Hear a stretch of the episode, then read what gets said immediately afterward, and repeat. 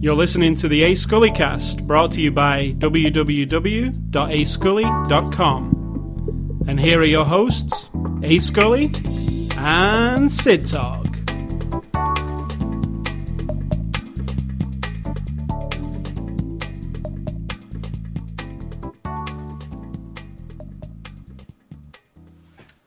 Okay, Sid Talk. Uh, what's that after before the after the show discussion is? Do you feel if, um, say, you're a YouTuber, for instance, or say um, a forum of some kind? Let's just throw that out there. Or that Um, you post a podcast on the internet every week. Right. Do you feel that you should be able to come along and just say whatever you want to those people? Oh, you're not talking as the person posting the content. You're talking about a viewer or a listener or a reader. Is that what you're saying? Right. So I'm watching YouTube. Yeah. I'm reading the And then you're watching some guy on YouTube, for instance, and then you watch him, and then you're like, and you hate him. I really hate this guy. Or no, hate's a strong word. I dislike this guy's thing, or whatever it is. Let's just be vague. Whatever it is. Do you think it's right to be able to just say what you want to the person? I think you have every right to say whatever you want. You have the right. It can be rude. It can be consequential. Like you can have consequences to just if you're just being hateful and spiteful because you want to like you want to like knock that person down, like make them feel bad and humiliate them. That's rude, but you have every right to do it. Now, I, I, Do you think it's wrong? Yes, but do you have the right to express yourself? Yes. You have the right to respect. Yeah, my my opinion is, just think before you comment on. I'm not talking about people who've said rude comments about me or whatever. I just seen some rude comments on a YouTube video, and I was like, that's just really out of order, you know? Like, you might have made that person feel really bad, and if that was your intent, then good on you or whatever. But how's that helping anybody? You know, it's just negative. It's just horrible. Um, so I say But think then- before you comment. There should be some kind of etiquette on the internet where, because you wouldn't say that to somebody in real life. What I just read, for instance, I think the comment was "you fat fuck," just based on the guy might be a little bit overweight in the video. So this guy knew that that might bother him and said that, right? I think that's really bad. I don't think you should do that. As a person who's been around her whole life, I can tell you that's the first bastion of idiots. It's their first little safe place to go is to comment on your looks, particularly if you're fat. on looks or like I said, I've seen another guy who speaks slightly differently than other people, might sound a bit feminine, effeminate, and somebody will go, "You fucking queer." That'll be the first post, right? So it's like, it's like they've got no brain. They just say the first thing. Uh, uh, sounds funny, queer, or uh, fat. You know, it's like be constructive if you're going to criticize the person. Maybe get into a discussion with them and hash it out and, you know, understand it a bit more. I say, not you. Just your first instinct is, "F you, you fat git," or whatever you say. That's why I don't always approve or like these this stuff with like prank calls and comedians who think it's fine to just be really hateful about things and people and things people do or choices they make. It's like, well, they're removed from it, so it's okay, and they're being funny, so it's okay. But if someone were to go person to person and say the same thing to their face, then it's inappropriate. But if it's entertainment, I'm okay with it. So I don't agree with just attacking someone, but then it needs to be across the board. How is attacking someone, you know, as an entertainer, okay? Or watching two people on TV in quote unquote reality TV being hateful to each other, and you're going, oh, that's interesting. But in real life, people would say, oh, that's terrible. So while I don't like it and have been the end of that, I also have, I told you, if I really, really dislike somebody or dislike how they've behaved or what they've said or just their whole of themselves that I've been presented to me, and I want to make them feel bad, that's what I want. In the moment, I might really want to make somebody feel bad. Like I want to take them down a notch. See, and I don't, do want it. to do that. Right, I don't do it. Now in my in my life I've gotten in arguments and screaming matches and knockdown drag out fights with people and I'm very good at the very horrible hateful things you can say to somebody that kind of like rips the skin off their bones, you know, like in their mind. So I understand the feeling that can make you want to do it, but is it appropriate because you can hide behind the internet? That's kind of your point too. My point was, you're anonymous. the internet seems to give people this like license to say anything they want to anybody they like, anybody, like be it anonymous Mr. YouTube guy who nobody really knows who he is, or Brad Pitt. Like if there's a if there's a forum, like you're a fucking dickhead, you've got too much money, you're you know, mm-hmm. like say anything they want to anybody. Like I don't agree. It's it's a weird, it's a new thing, isn't it? Because of the internet, really because you could you could never say things to everybody before. Now No. you can. You can literally, if you want to say something to Oprah Winfrey, and just call her something horrible, you probably can somewhere, right? You can probably get it to her. At least somebody will see it, you know, I don't mean or at least her fans might see what you said, Right. And then you'd be like, "Yeah, you said saying- something about her." that's the feeling. Yeah, They're like, yes, I just kicked somebody really hard and I want to make them feel bad. that's the thing you have to think about. I think because we all dislike certain people, but I wouldn't go and seek them out and. But what's the Poke line of wanting to get your opinion across and being and being like Just don't be rude, I say. yeah? But what's the line? That's what I'm asking. think about it intelligently and say it. Because what I can say, if I say "fat fuck," he whoever reads it Yeah. gets offended by it or not, just deletes it or just leaves it, whatever it is. I feel what if I'm that kind of person? I feel like oh, I got he pro- that probably annoyed her, that guy, and that's it, right? That's the whole reason for that person doing it. Or getting a getting them to respond. Or, and if they respond, that's the ultimate grand prize for the person who did it, isn't it? Oh yeah, nice one. Because he that really riled that person up so much that they replied. yeah, So I you know I, I say think before you comment.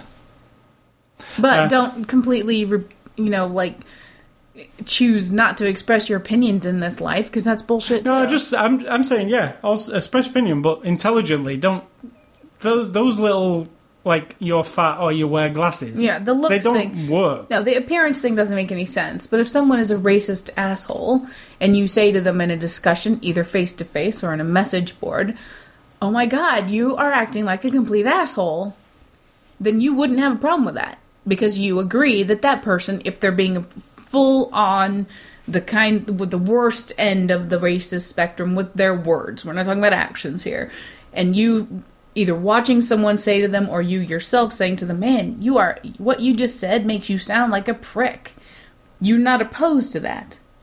But if someone says, well, I'm a Christian and I really believe in God, and then someone goes, oh my God, you sound like such a fucking idiot, you wouldn't like that because it's just different. Like, well, that Christian has a right to be who they are, but the racist doesn't, so I'm going to agree with attacking him. You know I what I think mean? the Like- racist has a right to be racist. Actually, Right, but you would say the person attacking them also has the right, but the person attacking someone for being Christian I- or atheist I guess wouldn't. my thing was it's just specifically down to comments on the internet.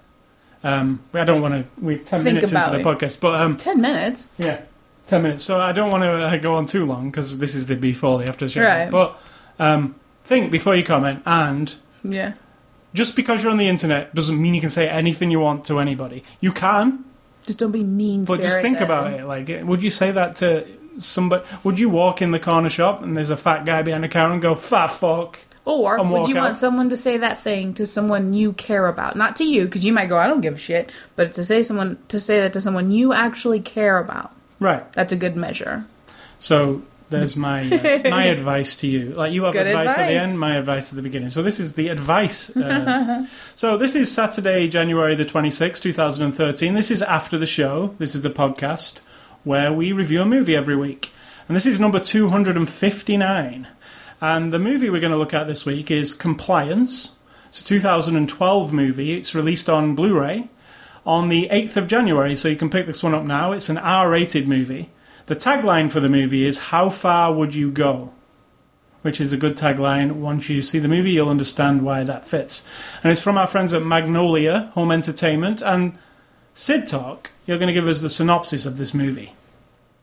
That also kind of ties in with your topic, isn't it? It does, yeah. This actually, You can hide behind the internet to a point, and you can hide behind authority. that's what made me think about it. complying with yeah yeah uh it's a movie loosely based on some true stories about prank calls that led people in restaurants or grocery stores in this case they he picked uh, to compile them all together a fast food restaurant where only on the phone a person's posing as a police officer and leads people to do terrible things to each other only by asserting a certain authority, by making it clear, by his tone of voice, by this thing we call social engineering, because it was real heavy duty.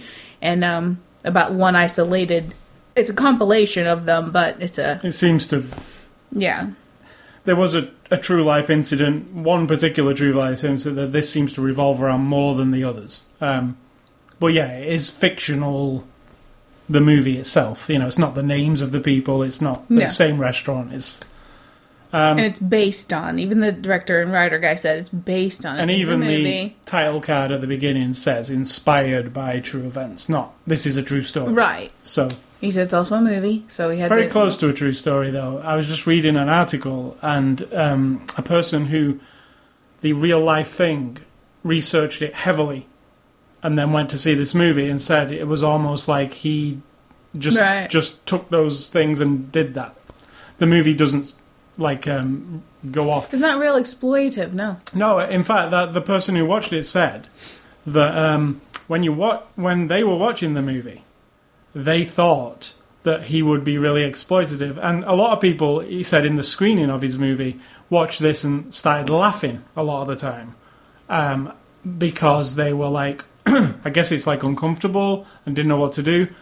Um, and they thought like, oh, this is ridiculous. There's no nobody would follow through with this, and then they realised that the people really did follow through with this. Yeah. Um, so yeah, it's compliance. Um, we, there might be spoilers, but what you just said is pretty much the story, and there is, it exists as a real life story. So go and watch the movie. I suggest you go and watch it, but we might spoil some stuff. So what I first want to say is, um, this movie's. It, there's a quote on the box that says you're in for a rocky ride. And that is what it is. It's like um, it's really uh, the way it is portrayed, and it's very. I feel like I'm going to work in that place for a Yep. day Absolutely. because the the beginning of the movie's portrayed as you know fast food restaurants getting ready to open, bit of a pep talk to the staff from the manageress.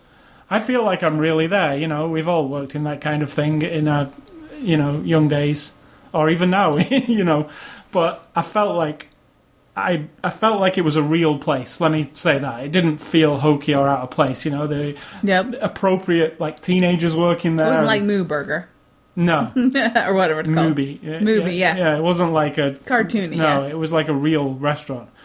So it felt, and then as the events transpired, and it's quite of he doesn't hide that it's a, a hoax call. He doesn't try and fool you in this movie because you see this guy at the beginning, right at the very beginning, and it's quite clear, I think, within Okay. about the antagonist of this movie. You see him on the phone right at the beginning of the movie. But you don't know that's him. I, I did immediately. oh, was I like, didn't. some no, not at all. In fact, I didn't remember that until we saw the extras. I think like, I knew. Oh, right. I think I knew because I know that actor. Oh, I didn't know it at all. In fact, I Madden. still can't quite piece together how we saw him in the beginning. He was just outside. It was just showing you uh, loads of clips of morning uh, people getting started, and then it showed you him on a payphone saying, "You say sir to me." He say he shouts it into the phone. So he's either doing another one, Yeah. or it's it's disjointed timeline. But um, I feel like you almost, um, you know, ten minutes into the movie, into the phone call. Did, were you still fooled thinking this is a policeman? Oh, and I wasn't fooled at all that That's it was ever a policeman. I just didn't piece together that thing about the guy. in the Well, forget that. I- I'm Yeah. just saying it's it's quite clear that. Well, I already knew the name of the movie, so instantly I Well, was like, that's what I mean. It's Yeah. quite clear. The words come up very big on the Yeah, yeah. screen. Um, so it's not like it's a tricking you movie trying to trick you into like.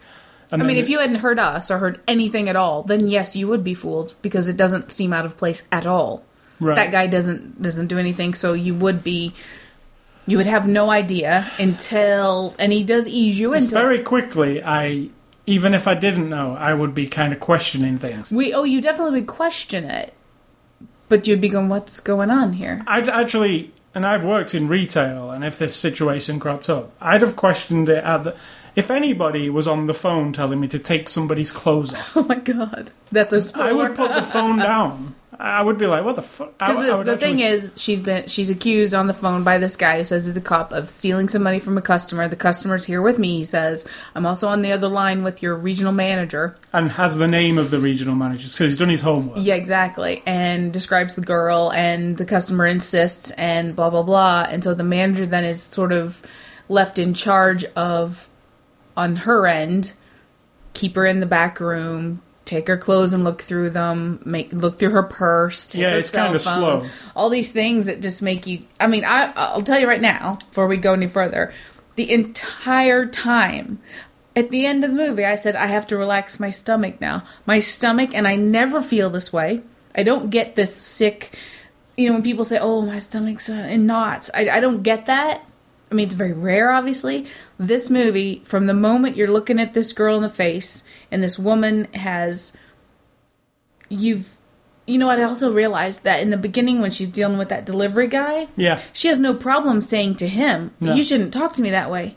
You know why? Because he has no authority over her. That's He's a idea, delivery yeah. guy. Yeah. She's, but even then, she backs off, as if she can't confront anyone at all. So then you're in this situation now, and she's on the phone, and I'm like, "Oh, this lady's too soft," and this girl, this poor girl, and my stomach started like tightening up, and it was like all of a sudden I completely understood, which I've never in my whole life understood people who say, "Oh, I can't watch movies that have bad things in them.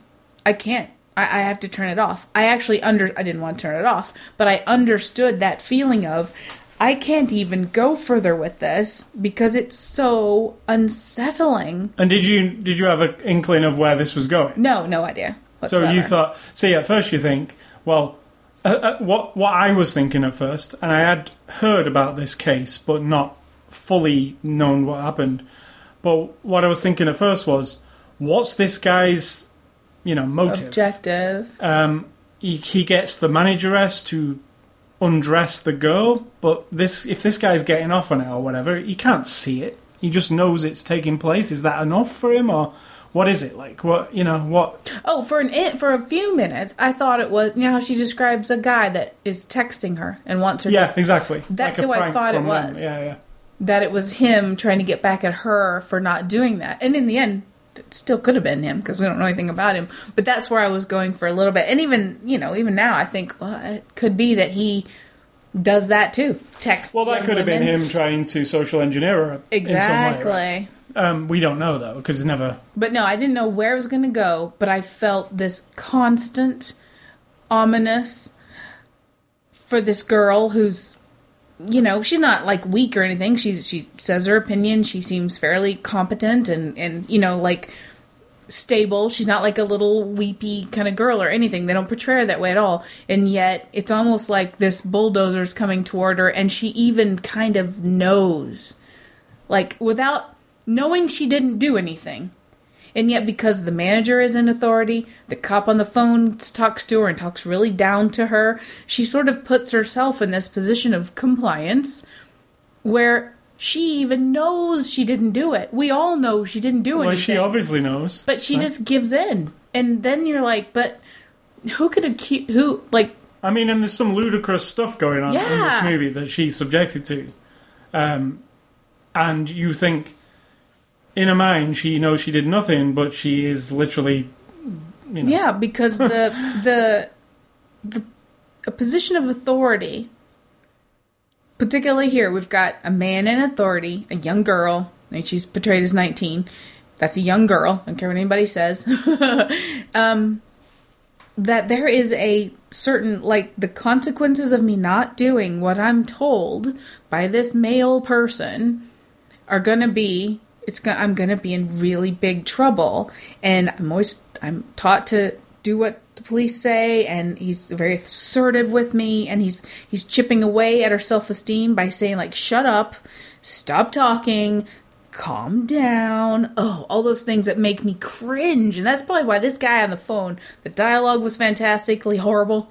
His tone was fantastically horrible. I liked how he sometimes he um, lost the thread. Uh, like he he did. Uh, oh, ho, uh, uh, uh, you know, he like can't believe the people Yeah. are doing what he's saying. But But, he- sometimes not, he sometimes he uh, was caught off guard by something, and he was scrambling to right, think of something right, to say. but not in a comedy way. We want to make sure that there's nothing in this movie that pokes fun at anything at all. It doesn't even poke fun at this guy or portray him in any way other than just a guy, like a normal dude who's doing this horrific thing. Yeah, no, even they don't even portray him like a monster. No. they portray him just like yeah, a guy making a call, And it's but you a horrible the call. content but- of it Yeah, And then if you take away what we see and only hear, then he sounds like a p- person with whom you should comply. And that's like the scariest and there are some moments where I was like, like things he because he he comes across very professional and on the phone, Mm-hmm. and then he will say something on the phone that is completely like,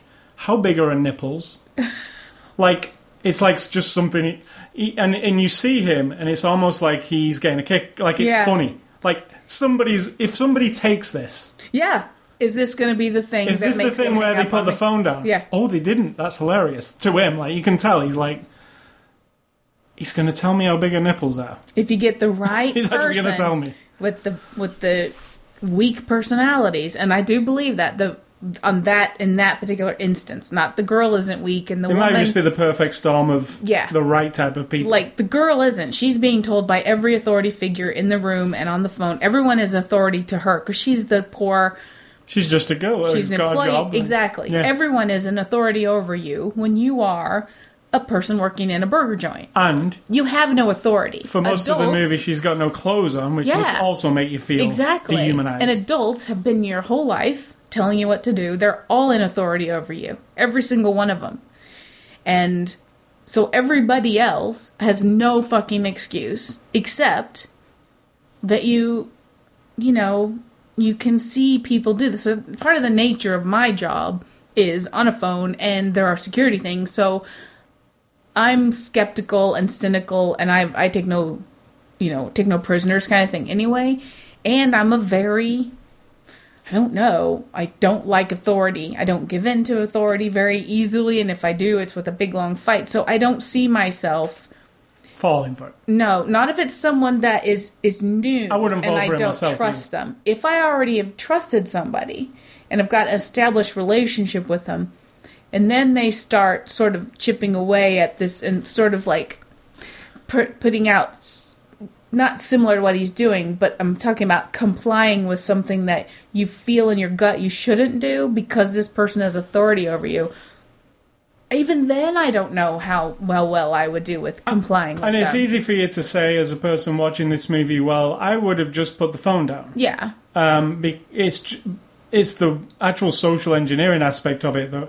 Like to me personally, if uh, he said, "I'm a policeman and I've got your managing area manager on the phone," I would have asked to speak to the Yep. area manager just to get the go ahead. Uh, I'm fine to talk to you, and he wouldn't have been able to provide that, and that would have been the end of the conversation, right? but the, the writer director guy even said I messed around. I played with gender and authority. Right. And here's a woman, the, the grown woman is the manager, talking to a man who sounds younger than her, and but is asserting a certain condescending authority as well. And the, the her manager is also a man. Got him here on the line. He knows his name. So playing with that, where ultimately it was two dudes who kind of refused to kind of click into the whole thing. One guy did, two dudes didn't. One guy really did. yes. Oh my god, it's horrible. But it's interesting It because the guy didn't walk into there with any anything on his mind. No, he was a fucking sleazeball. But but what I'm saying is Yeah. it's interesting because he would never have done that.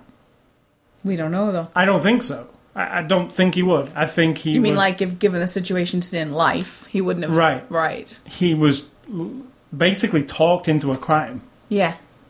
and went along with it. Well, slightly drunk. Yeah. Also, they played on that fact that. Yep. You, You know. drove over there drinking, sir. So then you've got something against him because you're a policeman. It's the whole thing, like when you think back to accused, the accused, where a certain number of the men raped her, you know, in the bar, Yeah. Jodie Foster. But the men who didn't rape her didn't stop it and they Cheered him on. cheered it on so that the dudes who claimed I wouldn't have ever done that, but they all, I was going along with the crowd.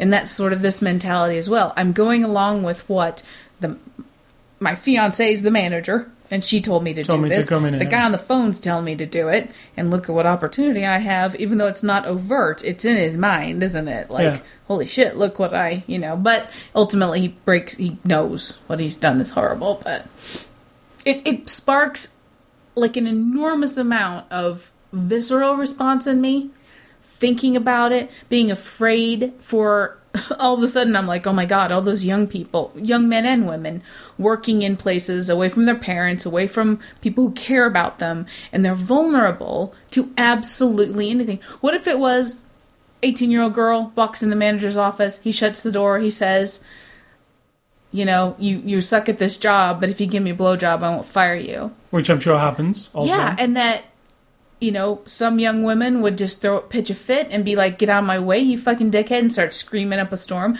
Other young women would be like, "The authority of this person is overwhelming, and I." I, uh, I can't lose this job because my dad will be mad at me and I can't. The idea that you're so vulnerable to the authority and this idea of complying with this, how we set up our society, it's really, it's like, it's it's hor- it's intimidating because then you think, oh, I'll never do that. But Yeah, I'm sure there's it's it's a it could be if you're the type a really frustrating movie because you could be watching it and yelling at the screen. Exactly. No, what, why is no? Hang up, hang up, hang up. Oh, I was close. Why are you saying that? Well, well, no. I was you all seem to like being you're like, yeah. you all seem like you're insane. Did they put something in the chicken? Are you all like insane? Like, you know, you could look at it that way. Like Yeah. everybody has lost their freaking mind in this place. It's just, but. You know, there's there's patches of yes, mo- a lot of people seem to have lost it, but then there's patches of people who are like, what's going on in there? You Mm-hmm. know, there's a little bit of the, and that's to do with compliance too, because there's a young dude who works on the chip fryers outside, who's kind of like, this seems really wrong. and But- I refuse but- to partake. I refuse to partake, but I'm not in charge here. The people in charge here should be sorting this out. And where are the police? And what's good But he's not in the position to. Then he trusts. So when she brings in the fiance, who's older than him, he has an element of trust for the Right. manager lady and Like for this she wouldn't guy. let something bad happen. but he's still investigating on his own a little bit. Like, Yeah. what the fuck is going on here? So he's at least on the peripheral, and then we've got the dude who ultimately is like, well, this is just wrong. Who the hell are you? You know, that kind of thing. It's got a good variety of people who nobody is a hundred percent because even the manager lady she gives in pretty easy to everything but she still questions him quite you know a- enough to make you feel like She does question him every time. Resisting. She's like, yeah, you know, Yeah. what- When do we really have to do this? When right is it okay for this person to be in so it? So nobody is just like i'm gonna lay down and be the doormat for you love it They you could different- definitely look at it two ways. You could look at it like everybody's insane in this room and nobody's making a clear decision anywhere. Yeah. Or people are being manipulated in this room and some people are easily manipulated. yeah and nobody's looking out for this girl like nobody's No, standing and up she's until not helping for the- herself by she you know, she could at any point walk out of that room. she doesn't think that though No, but what I'm saying is that's like blaming her though No, I'm not blaming her. I'm saying the You the, mean the idea of she compliance is walk she out. could physically walk out of that room at any point. she's not chained down Nobody's or tied going to up stop anything. her. She can, Well, I don't. I disagree with that. I think the lady even tells her to shut up. She tells her to sit down. She tells her to stop talking. If she were to try to leave the room, I'm convinced that Sandra would grab her arm and say, "Where are you going? You are. Yeah. This is in trouble." So I disagree with the idea that you blame the girl for not leaving because she is the only one who is absolutely well, obviously without she's any. not. But that's not what I was saying.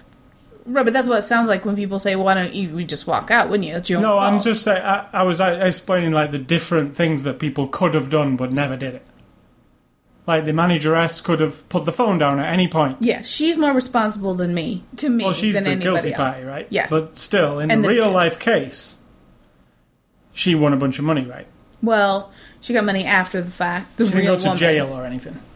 Uh, there was a civil suit brought up against her and something else, but she sued McDonald's for not having uh, warned them about these specific pranks going on, and so therefore, because of all this stuff that had happened afterwards in her life, that they owed her some sort of compensation.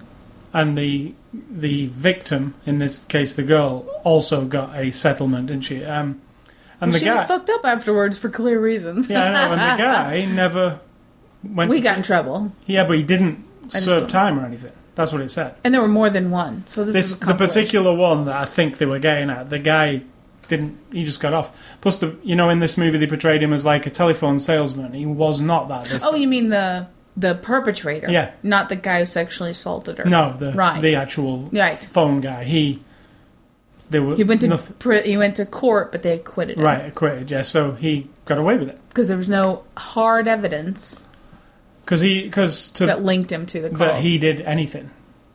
Like almost like his lawyer would say, if these people are stupid enough to follow. no, no, somebody- they just said there's no evidence he had anything to do with it. Not they would never come. They didn't agree to. But even if it got to that, what I'm getting at is if it got to that point, a lawyer on his side would say, "This guy's nothing. He's telling people what to do, and they're doing it. Who's to blame him?" But he is, um, what's it called when you are pretending to be a police officer? That's illegal. yeah, that's illegal. Yeah, so there you go. I don't know if that's jail time or what. I I don't, don't know. know. But um, it's an interesting, and you know, the thing at the end says there was 70 incidents of it in the U.S. In, fa- in fact, I really like the scene in the movie where the police officer finds out that there's more than one thing that time like like he's investigating it a little bit, and then some guy on the phone says, "Oh yeah, this happened in such a place," and he's like, "No, it's just happened here." And he's like, "No, it happened in such a place a while ago," he's like, "It happened more than once." Like it's like a, Yeah, it is a like, whoa, whoa, really? Somebody managed to pull this off twice, more but than not twice. twice. Yeah, Like, mm, um, so I saw the trailer for this movie when we went to the Ragtag Theatre to see The Master. And you, when we went in, and you had to go out. What did you go turn out? my phone off. to turn your phone off. The trailer for this movie came All on, right. and I was like, and it, it was like halfway through the trailer. Actually, we'd walked in; it was already playing, and I was like, "Oh, that looks interesting." And then I completely forgot about it, Right. I knew nothing about it. and that was what like uh, last year, wasn't it? So um, I didn't put two and two together that that was this movie. Yeah. So um, I think it's a really well made movie. Fairly well made. Um, I like the style of the movie it's too. It feels like I'm really there, which is he makes loves it even close up pictures, and I love close up pictures. And getting right, like, is it really interesting? Like getting right in the eyeballs and like just weird. I think that was a nod to the original studies that he that sparked the idea of people who would comply with these psychological tests that were done Yeah. like in the 50s and 60s and that was part of their testing To was see- to see if your eyeballs dilated if there's some physiological response that would override to where you could claim I have no control that my I'm just following orders. not just that, but uh, yeah, like my body is actually overriding something because I, I have to do it. So that, I think that's what. Because there's an about. interview with a news reporter at the end, and the news reporter says to the Mm-hmm. Yeah. lady, the manageress, "Were you brainwashed?" Yeah, Which is part of that exper- The um, what's the experiment called? The the it's about the one it- that he was talking about was the Mal, Mal well, I forget now, Malik or Malak. Or, But it's about the um, that like uh, if you're confronted with uh, well, there's one about electricity. You're in one room and people are in another room,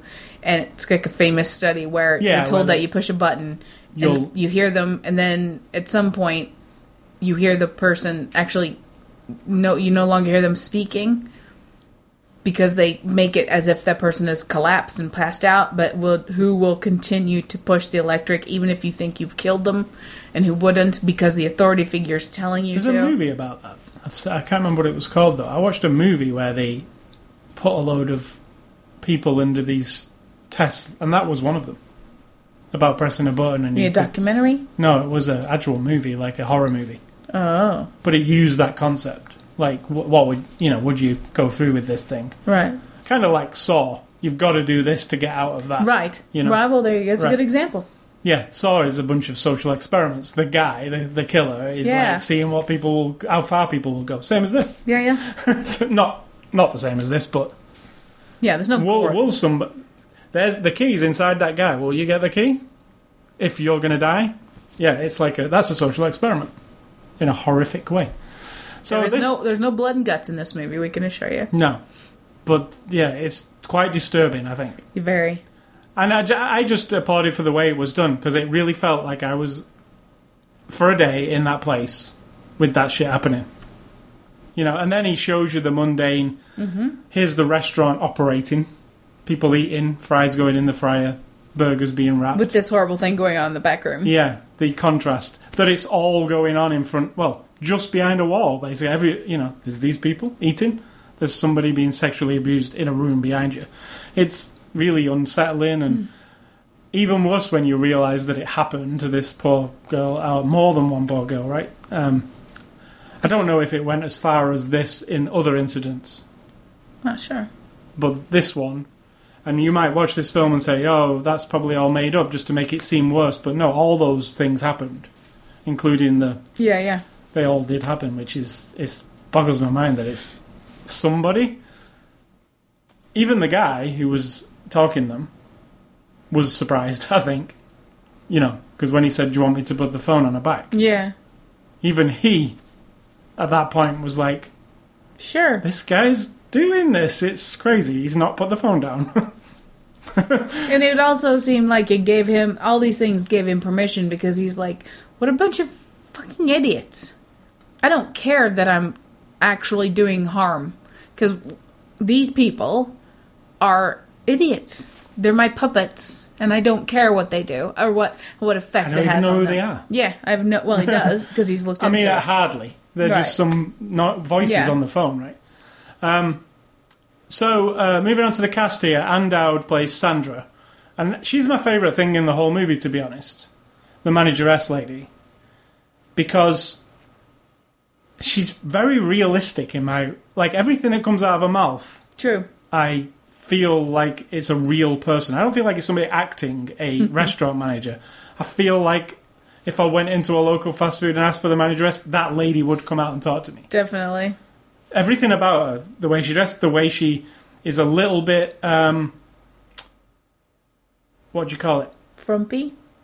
Well, she's that, but she's also uh, insecure. Insecure, You can, you can tell because she twiddles it like she Yep. she, she they have like a what is it like a scarf and she's always fiddling with it like she's doesn't Like like I'm twisting yeah it's an right insecurity thing and you can feel it just from the physicality of that character without saying anything but then there's things that she says where she's trying to be cool at the beginning where the girls are having a bit of a conversation and she tries to be into it Yep.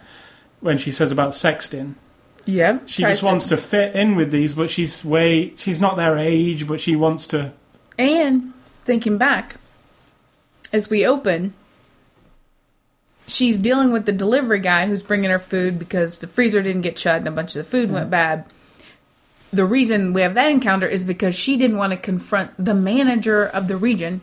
She didn't even want to do that. She was too kind of weak to face that. She wanted to skip to solving the problem and I'll deal with uh, actually confronting him later. I don't want to admit that we have this problem. I don't want to face it. I don't want to get in trouble. So there now that I think back, there's a hint. She can't she has a hard time dealing with authority. Like in terms of I'll just either avoid it or I will put my head down and just do whatever I'm expected of me. So when you think about her that way, she's sort of a kind of a weak sort of uh, what do you call a person that just kind passive aggressive probably definitely but i mean a person at a job's worth is that what they're called who just sort of do whatever they're told at work because that's my job and you're telling me to do it so i'm going to do it There's two little things, two little niggles I have with the movie. I just, th- I was just thinking then. One, somebody left the freezer open and the burgers and the pickles went bad. bacon Bacon and pickles, she said. You don't put pickles in the freezer, do you? The fridge somebody didn't close the fridge i think is what they're talking about the walk-in Just an actual refrigerator. Would the pickles go bad? They're, they're pickled. refrigerator No, pickles are pickled.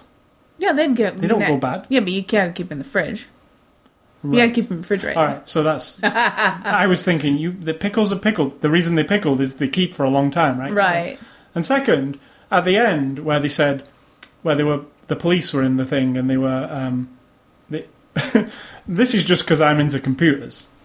The All policeman pulled the CD-ROM drive out of the computer and said to the other guy, "Here's the hard drive. Everything's on there."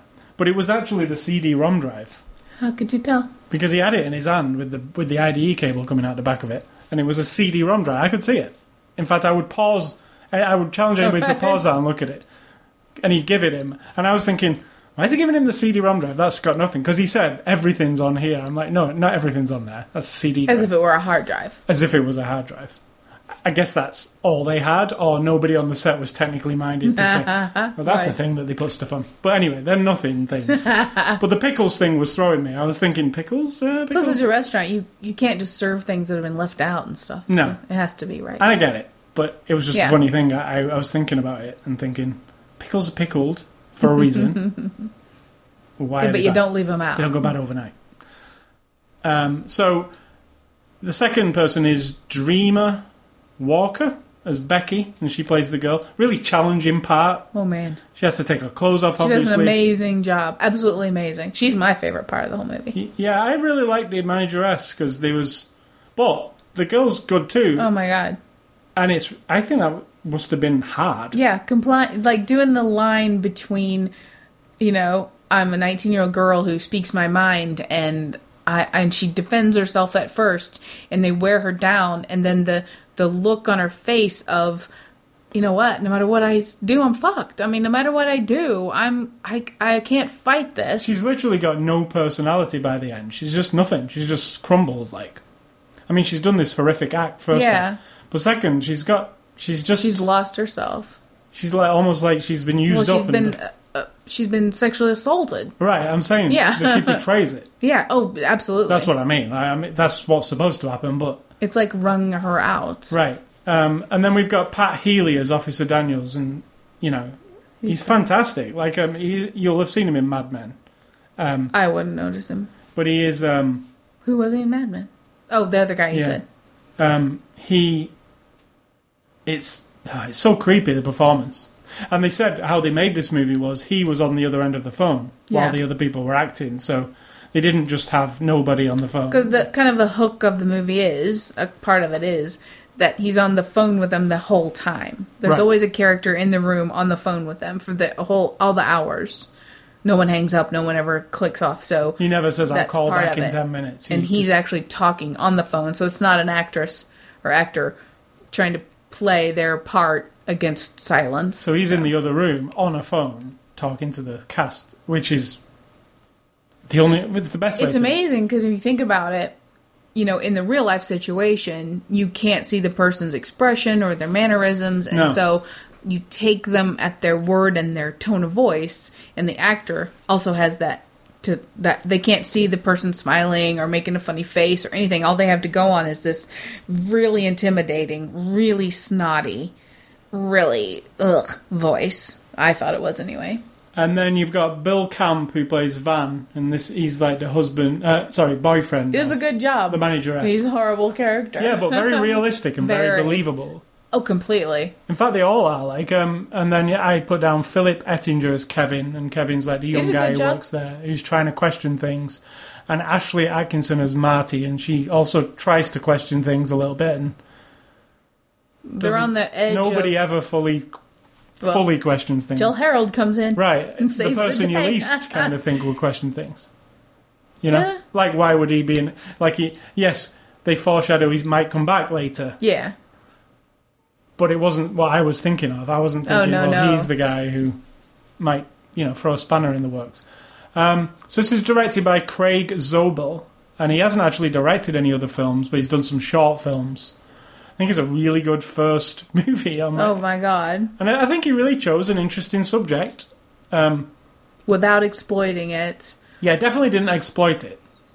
Told it as it is, really, as far as that story is. Yeah. And hopefully, you know, people get to see this and it makes them think about, you know, because situations like that can occur all the time. Pranks or people just being nefarious. I'm just glad that I've said it ahead of this movie that all these stupid prank calls that people make are bullshit. It isn't funny. It isn't clever. It isn't charming. It's it's it's damaging. Like, even if you call somebody and they're working at McDonald's and you're asking them a bunch of bullshit questions, even to waste their time and make them say stupid shit, well, that person might get in trouble for the five minutes that they took to answer your stupid questions. They could get fired. It could, like, impact someone's life. I have no sense of humor on this topic. At all. I don't think it's cute. I don't think it's like, oh, well, it's just a bit of fun. Make, uh, you know, embarrass somebody on the phone. No, no, no, no. It's bullshit. So This uh, guy just takes it to the to the like the hor- horrible end of things. Yeah, it's almost what he does. It's almost not even like a prank call. It's I- I like, disagree. It's, It's like exactly a, it's like, like a real call. There's no. It's not like a prank. It, it wouldn't come across as a prank. Neither do the ones where people pretend to be other people as well and try to humiliate. No, I mean the way this guy portray the the way this call comes across. It's not like somebody decided to make a prank call. It's like he decided to make a real call. How it would be. He's not doing it for. I don't know what he's doing it for. I actually still don't know now. Oh, it's a prank. It's like playing a prank on people to see how Just far for they'll himself, though. Go. Yeah. I mean, that's not the for a prank radio call. show, not for a Right. YouTube video, not for anything. Just for himself. Right. Not for his wife, not for his kid. He's just a family man, isn't he? Um, Five, so five kids actually. Yeah, so the Blu-ray here. Um, I like this is the actual theatrical poster. Do you like it? Mm-hmm. It's got too many words on it. Too many words, but I like the image because it's a little bit dis- disturbing. Yeah. Um, so the special features are slightly disappointing in my. Um, I wanted like a r- about the real thing, but I think they might not be able to say stuff about it because of loyally things, and you know, yes, it's a case. I just don't think they want to say this is about that exactly, that one or this one. What I need to look up is I'd like to see if that interview really happened that she did in Yeah. the end, and see if you can Because that's an of that. interesting, interesting too, isn't it? Um, so this does contain some special features, but they all kind of contradict each other. It's like deja vu when you're watching them. Contradict? No, they'll go along with each other. yeah, not contradict. They, it's like deja vu. It's yeah, like oh, repeat, repeat, repeat, repeat, repeat, repeat. Right. So there's three things. There's behind the scenes of compliance, an interview with the director, and AXS TV a look at compliance. Now, a look at compliance and behind the scenes of compliance are essentially the same thing. It's just Yeah. one of those EPK things. Uh, but the What's director, EPK mean? electronic press kit, Okay. that's what they send out when you're a press person and you get a short. Here's what this movie's about. And the director or somebody says, This movie's about a fast food restaurant, blah, blah, blah, blah, blah. And then it shows you some clips. That's all it is. It's very. That's what these are. Plus, there's an interview with the director, which is pretty interesting.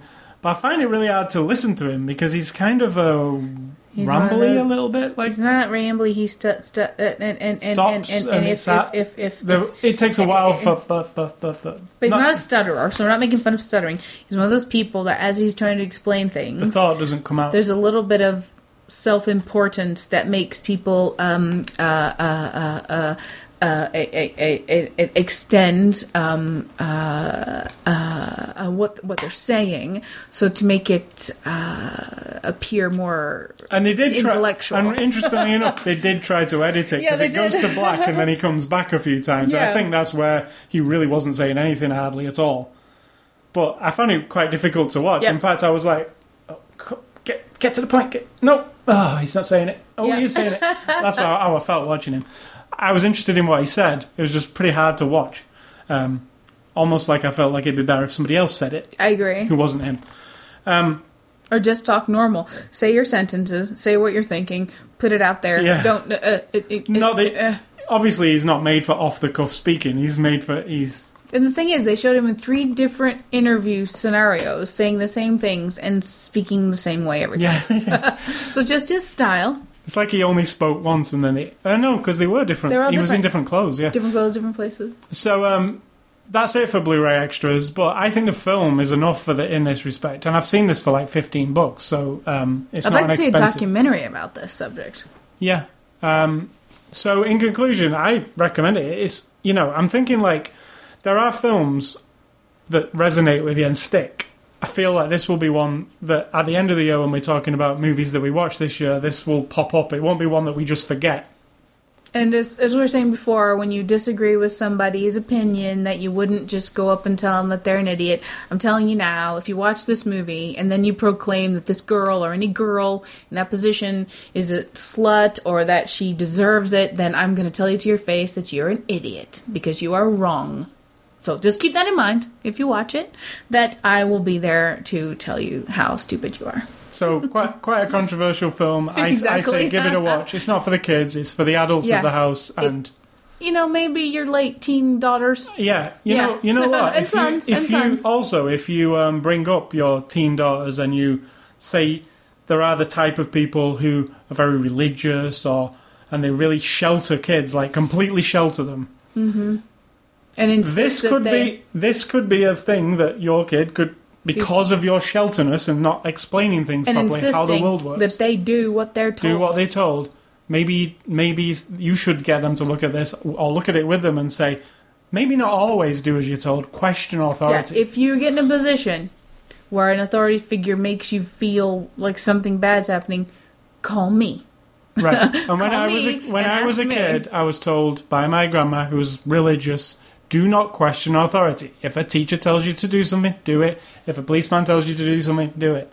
People It's- still get raised that way. And they do. And obviously, I changed my ways. I didn't take all that literally. Some people do, and that would be the kind of people would fall for a this kind of thing. be a horrible vic- victimized terribly. So yeah, maybe you should watch it with your teenage daughters. And sons, you don't Yeah. want your sons. In fact, we said that about um, shame, Eh, and not shame, trust. trust. um, that while it's very disturbing and, and really thick subject matter, maybe you should sit down with teenage teenagers and watch it because yeah, it's the thing. It's it's a lesson to learn, isn't it? Like you know. plant a seed about something. Yeah, So um, let's thanks to Magnolia uh, Home Entertainment for the Blu-ray, and uh, if you want to go and enter a contest, we've got a couple running on ascully.com at the moment. You can go and enter them, win some Blu-rays. Next week's Blu-ray review will be Flight with Denzel Washington. It's Oscar nominated uh, for Best Actor, actually. So we're going to be looking at Flight. Um, and the movie game, Movie Year. All right, you such can go first. Such a terrible title, but I guess I still haven't made the effort to fix that. Uh, what is this? It is that we say a movie, and the other person has to guess or know, proclaim what year the movie came out. All right. Not necessarily what year was made, but we'll kind of fudge around. We never asserted that rule completely. But uh, and mine this year, this this year, the last one for the year. No, this week is one of your favorites, Airplane. Airplane, 1981. Is that your final answer? Yeah. No, 1980. Oh, so Very I knew. close, I knew. yeah. it. But to me, it's a 70s movie. So when I was looking through and I'm thinking that wasn't 1980, was it? But absolutely. All right. Mine is, and I don't know why I picked this movie, and I don't know why you picked your movie. Maybe because of Flight. I don't know. No, I went through the alphabet and just picked Ah, random movies. All right. Mine is Carrie, the original Carrie. Oh, that's a good one. Holy shit. I'm going to say 1978. Close. 1976. Dang. It don't feel like 1976 to me. I was thinking seven, like 76 through 79 because they were all very much like my sister and brother who graduated in 75 and 76 and I was trying to think the the look of it, the vibe of it was very much in that area. So 76. that and this sense. year there's a a new Yeah. retelling of Carrie coming up. whatever. Whatever. Uh, it's one of those evergreen stories, in my opinion, where you can retell it for a new generation. Like, because yeah, the kids of today might not watch a 1976 movie, but it can be retold. Yeah, but that one's modern- fine. Yeah, but it has been retold. There was another one. Remember? Yeah, no, but but that one was fine. That's what, what I'm saying is it is a story that no, I mean can- the original does not need to be retold. you mean like The if you want to mess is- with it, do a Carrie two. Well, no, they already did You don't need to mess with it. Just watch. I'm just saying it is. A, it's it's quite a classic story that can be redone, and I think it would be fine. Why does it mean it has to be redone? Why I, I'm, just done? Uh, I'm just saying there's some kids who will never see a 1976 film. They will never Why? sit because the only way they watch films is they go to the multiplex on a Friday night and whatever's there they watch. Right. They have the ability though to But they watch, won't. But they come. Some will. So that's the audience for a remake of something like Carrie. Remaking The Evil Dead this year. I'm excited for a remake of The Evil Dead mainly because I love the Evil Dead, the original, but it is very Cheap. cheap. Literally it's great. cheap. Yeah, it's really cheap, and it's it's it's great. but is it It's- Sam Raimi doing it again? Uh, he's producing with, with Bruce Campbell this new one. They're both producers, and they had input, and they chose the director. So I'm confident. See, that's different to me than taking a movie like Carrie and just having some leechy. We know we know that there are some like when they redid Nightmare on Elm Street a couple of years ago with uh, you know it wasn't very good, was it? It was just not very good. No. So we know that these remakes can be bad. like the, Not only that they're bad, but that the issue even comes up that you need to do it in the first place. It isn't necessary. we You just know? mind. It's like saying, well, I'm going to rewrite Gone with the Wind or a book. What's a book that's a classic book? I'm going to just rewrite it so that a modern generation will read it. I mean, that's ridiculous. So, So, I um, disagree with the remaker. movie recommendations this week. Uh, I am going with in terms of movies that make you feel really uncomfortable. That's the ones I've gone for. And one of yours is definitely up that alley. So my first one is Martha, Marcy, May, Marlene, oh, God, yes. which I feel like, you know, for for a small movie that we watched last year, not one of the big Hollywood blockbusters. I think of it more than I think of some of those Hollywood blockbusters because it sticks. It's it's it's quiet and it's and, disturbing. weird. Yeah, and it the idea of it is more than the. And my other one's Eden Lake. Oh, you changed it. I did change it, Oh, yeah. and the reason I chose Eden Lake is because it plays with the. I, Eden Lake's a British horror film. Michael Fassbender's in it before he became super famous. Michael Fassbender, Shame. right? Or They're both- Prometheus, They're both uh, hymns movies. right? But the um, Eden Lake plays with the idea of um, compliance because there's this bunch of kids, like thug, thuggish youths, and these two proper, kind of semi posh people who they kind of they have this kind of you know the kids say some weird shit and they say you know could leave us alone or whatever like there's a social thing that gets broken Yes. And that's how I see it in Eden Lake and then the whole you yeah. know It's horrible. And it is horrific. It's gross and it's horrible and it's bloody and it's gutsy. Guts, as in. I think it's one of my favorite horror films when I think about it because the idea of it and the actual what happens, mm-hmm. and because it's not a bogeyman or a Freddy Krueger, it's just some kids who you all see. You, you, if you were in England, you would see those kids on a street corner. Absolutely. They're not boogeyman; they're just kids, violent kids, right? And it's it's creepy as shit, and it could happen.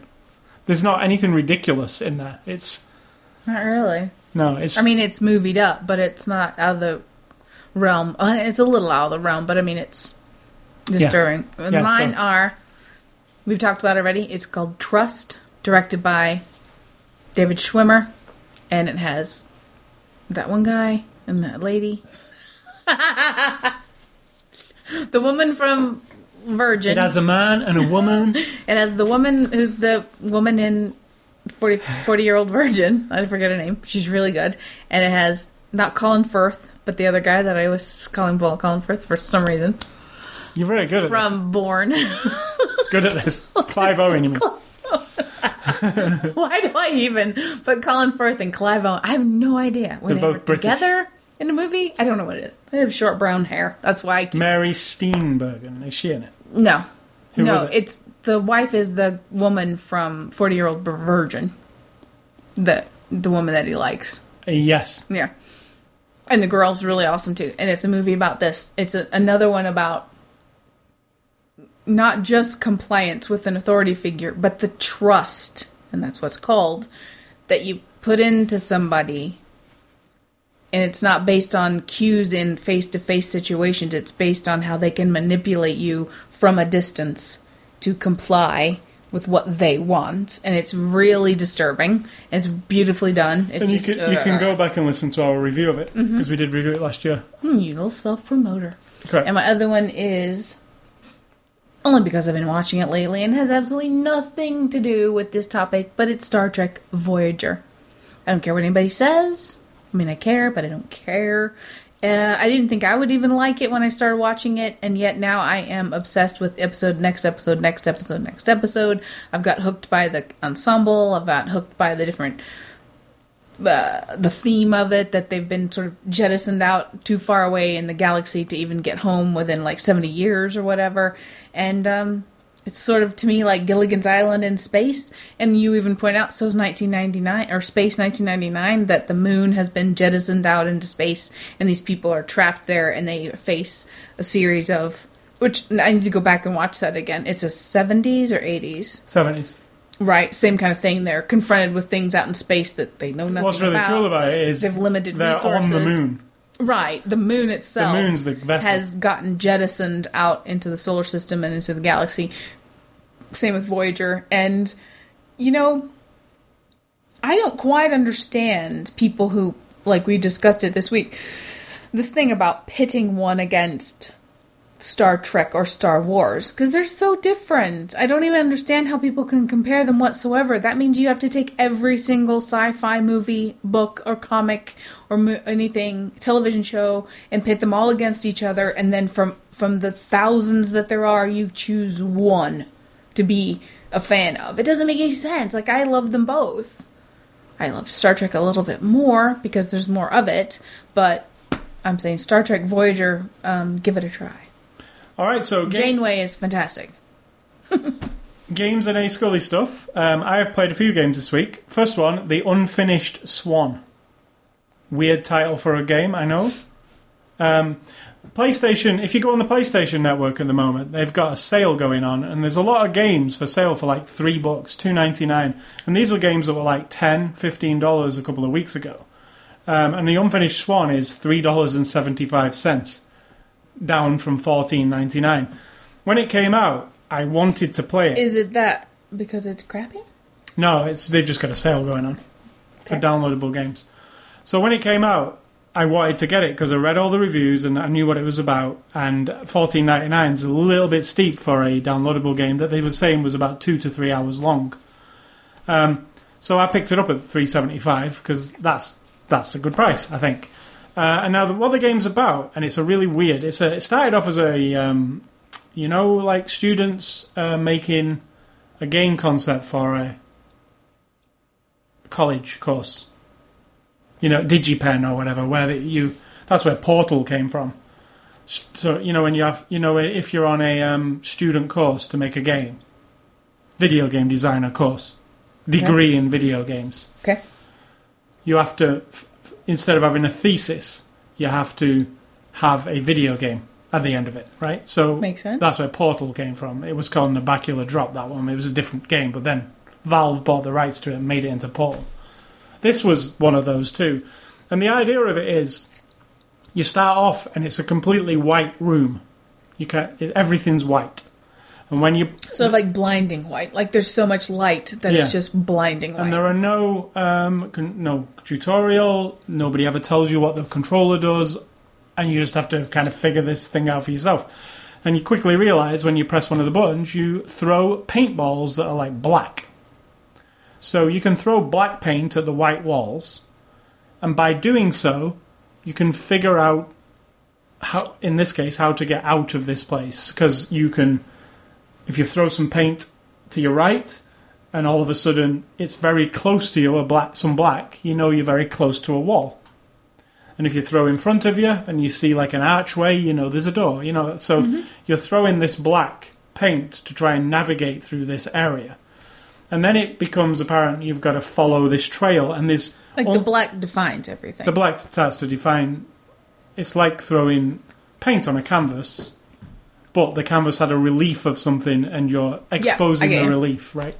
So, Very nice, Hayes. Very nice. so you see eventually a um, duck, in this case a swan, actually, because why it's called the unfinished swan. And you hear it quack every now, every now and then, and you see yellow footprints on the floor, and that's kind of guide saying like, "Go this way," because you're you don't know why or what. So you're uncovering the area and you're going towards this swan. And that's how the game plays out. It's not really explained what's going on, apart from there is a little bit of an intro where you're a little boy and your mother has died, and she was an artist, and she had a problem with finishing paintings, hence the unfinished swan. And your favourite picture as this as this child who's lost his mother was this picture of a swan, but we, it wasn't finished. It, it was, and what the child likes to do to get away from everything is imagine he's in that painting, and that's when you wake up. Well, you end up in this white room. So, is the whole thing a dream? Is it not? Yeah. Um, it's like an artistic kind of. If you've played Journey or Flower, those kind of games where there's an overall concept, but it's maybe not delivered to you like most games are with cutscenes and voices, and that's what it is. It's really imaginative. I've not got all, all the way through it yet. Um, 375 at the moment. I say pick it up. I also picked up Little Big Planet Karting, which is the new Little Big Planet game, but instead of it just being platforming, it's a racing game. I saw Um, that. And it, this game costs fifty nine ninety nine, but at the moment in this sale on PlayStation Network, the digital version, obviously you download it, it's ten bucks, nine ninety nine, which is insane because this this game came out at Christmas. Is it worth it? It is for me because I like racing games, but it's racing. It looks like Mario Kart to me. it is pretty much, Oh right. it, but with a because it's a Little Big Planet, you can create your own tracks, you can create your own worlds.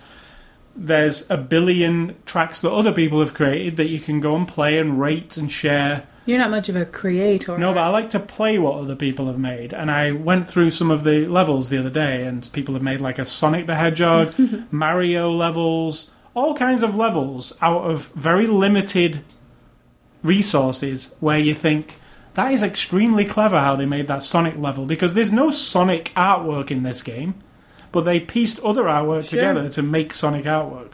So, I mean, I applaud all those people. It must take them hours and hours and hours. They even remixed the music in the game by putting the notes together in a different way to make the Sonic theme. Oh dear. Wow. So um, yeah, it's a little big planet karting.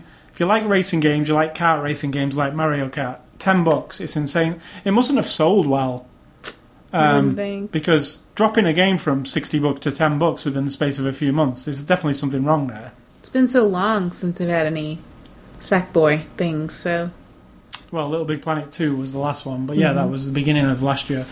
Um, I like the big Little Big Planet series. It's like adorable, right? If yeah. you could give it a word, it's it's too, arts and it's crafty. too hard for me. Right, but it's you can't. The aesthetic even is just there's nothing that looks like it. It's very you know felt shapes and burlap sack people and Touchable. uh, yeah, and it looks really good. And Little Big Planet karting. Uh, I also been Why is playing it called carton? karting, like you're in a cart, go kart. Carting. Yeah. Okay. K A R T I N G. karting. Okay. I thought you said carton, like C A R T O N, like a milk carton. No. Little Big Planet. K A R T I N G. Little Big Planet carton. That's what I thought you said yesterday and That's the the, that's coming out soon. Where you're inside an egg carton. that's it. that's the whole game. That's why it wasn't making sense. You see, I didn't understand it. Um, the No. Sim City beta came out uh, this weekend. If you were chosen, we both got chose. I signed us up very early. Um, I downloaded it and played it this morning. You only get an hour's play. I, I was actually interested in playing for an hour just to see how it looked and how it ran. And it, I actually pleased to report my computer is pretty beastly. Uh, it runs really well, but I didn't expect anything less. But Beastly sounds bad. You mean Um, beastly as in it's very good, like it's hi- high Yeah. spec computer. Okay. Um, so I didn't think it would run badly, but I wanted to see exactly how it ran because the old SimCity, even now, I tried SimCity 4. Even on my good computer, it when you get a big city, it gets really sluggish, and I think it's just not very well optimized. It was old, and they never updated it. But this one runs really smooth. It looks really good. It's like um, as you saw when you zoom right in, like places of business. They used to all just be the same kind of Yeah. building. Oh, here's a business building. Here's a business building. a restaurant, restaurant, restaurant, restaurant. now restaurant. it's like individual restaurants. Like here's a pizza restaurant. Here's a Mexican restaurant. Here's a curry house. Here, and they look. But you don't different. build them. They build them. right. Same as before. You lay down some business turf and then it just pops up. But I found out so you see the pizza, you click on the pizza place, actually click on, zoom in and click on the details of the pizza place. You can customize the pizza place, and there are several things you can do. You can add a car park to the pizza place, or a drive-through, or you know, pay in, extra in to the beta, Yeah. or is in the finished game? no, it's in there. You, I, I, in fact, I, I built a uh, firehouse, and then I went into its like little options, and you could add a little tower with a bell, so the bell alerts them earlier for fires. You could put a flagpole with a flag, and that made like something go up around that area. Like the people were more happy that there was uh, they were flying a flag. But there are actual things. Every single little business has things that you can add on to that business to make people. So I need happy. to actually turn it on. I don't like the hour limitation; it'll drive me crazy. But just to test out and see if they've put in there that you and I could actually s- meet up with each other Right, in the and game. you can add a friend. I noticed, and you can zoom out and see the other places. Okay. So I'm assuming you can. and So- go to their town. as long I'll as we it. play together. After we're done with this, I'll put together a city real quick. So yeah, unfortunately, this beta's a closed beta. It's not for everybody. You had to sign up for it, and the other limitation is it it's only for three days, and it actually ends at midnight on Sunday. So if you oh, by the time you get this podcast, it's finished. but, the, but Too bad. But the best thing about it is the game's actually out on March the second, so it's not very long to wait for the final game now. Um, so yeah, that's the SimCity beta, and very finally on my eight games and eight Scully stuff, and this is nothing to do with games or eight Scully stuff. um, the they've, Disney have officially uh, announced the director of Star Wars Seven, Star Wars Episode Seven, and it is Mr. J.J. Abrams. Now, a lot I've seen. Uh, this is gonna be. This is the worst thing ever. This is the worst thing ever. I'm reserving. I like what J.J. Abrams have done so far. You know, I've not actually seen the new Star Trek movie. I will, but I've not seen it yet. But I love Super 8. Mm-hmm. And that's a journey into sci-fi. We liked Lost the first year. Yeah, I like his. I think having watched Super Eight, I think he can make something. Sure. You know, and it is a sci-fi movie, and people say, "Oh, now he makes Star Trek and Star Wars." He's the man, isn't he? Like he's, he's like literally got his finger in everything. Um, it's out in 2015, summer 2015. Starting work on it now. And the the best thing is, the writer of The Empire Strikes Back, he's doing the script. Now Nice. that that is really cool because he he'd not been involved. And that's your favorite one. Yeah, really. So I'm excited about that. I'm excited about more Star Wars. That's all I'm excited about. It might be terrible. It might be the best thing ever. We don't know. We'll wait till 2015 and talk about it then, I guess. So uh, yeah, just wanted to say. You, are you saying you will not speak of Star Wars until 2015? Uh, probably. Fantastic. I'll probably speak about it later today. Fantastic. all right. So Sid talk. Uh, what's for dinner? Pretty standard tonight. Veggie burgers, fries, the leftover pieces of pizza from yesterday. Well, Joe mentioned we got California Kitchen pizza, all veggie, roasted veggies, and that was so good.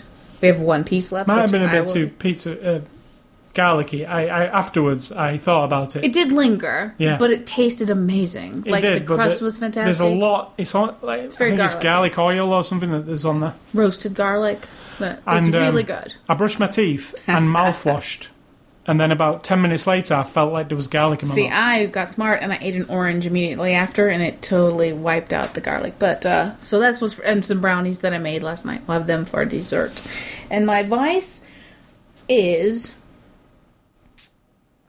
and I don't know how to say this where people won't obviously get defensive, Oh, they will. but like, don't defend defend your beliefs. You know? Explain them. Because like when you get defensive this is what it says to me when you get defensive like you're you're in attack mode and you're in this mode i'm right this is you being defensive i'm right and you're attacking me for being right and you're wrong. I'm the victim here i'm right and you're a bully and i'm right.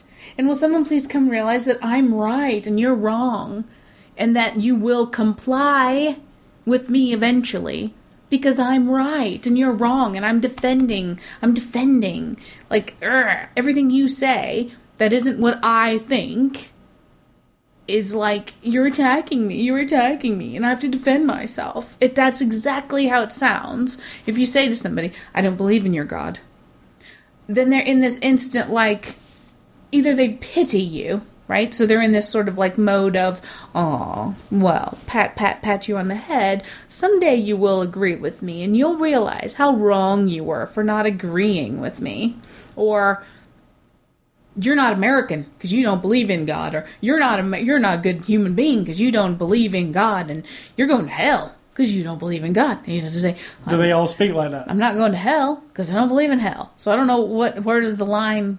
That's a lot of people I hear talk that way. Yes. They, always say they always say, don't they? Don't discuss politics and religion with people because they're never going to listen to your point of view, unless you know some people do. Some people listen to all points of view, but most people are, are firmly Defensive, defensive. yeah. And there's no, you can't break through it. You can't. you're not. That's the thing. Like, I'm not having a discussion. I don't understand this fucking concept. That when I have a discussion with you about politics and religion, I don't give a shit what you think. Ultimately, I'm interested in the moment that we have a discussion. You might shed light on something I didn't know before. I will disagree with you most likely. That does because I disagree with you and because I point out my disagreement with you or the flaws that I see in in your point of view because that's how I see it. I'm not trying to change your point of view. I, I, I'm not trying to poke anything. I'm not trying to do anything. I agree, but they think. Most but- people think that you are. Right. You know why? Because they want to change what I think. Because they can't get entangled in a conversation where they can't even conceive of the idea that they're not going to get me to comply with them. That if I'm never going to agree with them, what's the point of talking to me? And if I disagree with them, I'm attacking them. The way I express myself, the way that I say to you, oh, I, I don't believe in that, or, you know, well, I just disagree because blah, blah, blah, blah, blah. That isn't an attack at all. It isn't anything to be like uh, build the brick wall instantly. It's it just boggles my mind. And why not talk about politics and religion? I mean, those are the two of the most humongous portions of being a human.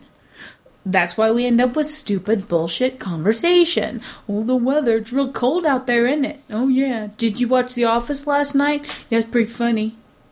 Did you watch the game yesterday? Yeah, it's pretty good. Did you see I that like- I movie? like the it was accent. stupid. I like the accent. It's hilarious. I'm trying to be neutral. I'm trying to be like no nothing. I'm trying to be No. like nothingness. No, that Well, I can like, say like, deputy dog. did you did you see the movie last night? oh yes. Well, that sounds like an intelligent conversation. Did you see? No, it doesn't. It sounds like an idiot. No, I mean like, the accent. The no. accent makes makes it instantly intelligent. Oh yes, of course. I see. Did you- uh, oh yes. Did you? oh, oh. Did you see that the weather's quite nice outside? So that's Prince Oh, yes, Charles. yes, it is. Yeah. I see you got a new vehicle. It's lovely. Yes, it is. Is that the kind of fucking conversations we want for the rest of all eternity? How about saying, you know, I was thinking about it the other day and wondering about how, as as humans, that in a hundred years will we be able to um, cope with overpopulation and how religion and politics will factor into that. And that if we all go Christian, if everyone on the planet is Christian, what impact would that have? If everyone's a Buddhist, what impact would that have? If everyone everyone were to come to the majority, not everyone, but the majority of people decide we're going to go with the democratic philosophy of life that you have programs to help people and that you think more about that than you do about about you know, big business, what would that do to a culture, you know, over a hundred years? That to me is an interesting conversation. Not, oh well, I'm I'm Republican. I don't discuss politics. End of conversation. It's just it's bullshit. It's like fear. And ignorance is like your defense. you know, I'm afraid to talk about this with you because you might influence me. I, I I'm not 100% convinced of what I think.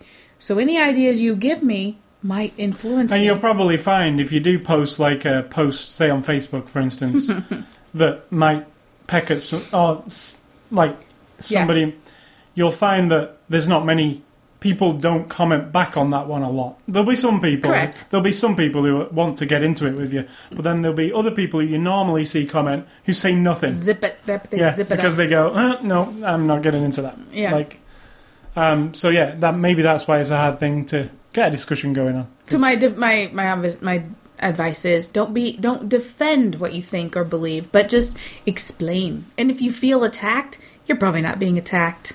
You're probably delusional. All right, so Oh wait, that was an attack. So that you know it, I am attacking you and Correct. saying you're delusional. So thanks for listening to the show. And remind you about our website, sayscully.com, sidtalk.com. You can catch us on all the social networks, Twitter, Facebook, Xbox Live, YouTube. Catch the podcast on the Zune Marketplace, the iTunes Music Store, or the RSS feed. Email uh, feedback to me at ascully at ascully.com. Don't email Sid Talk. And I want to say, stay classy and don't always comply with people. Who? Everyone? Yes. Stay classy, everyone? Nice. And I'm going to say, think for yourselves. Because if you don't do it, I'm going to do it for you.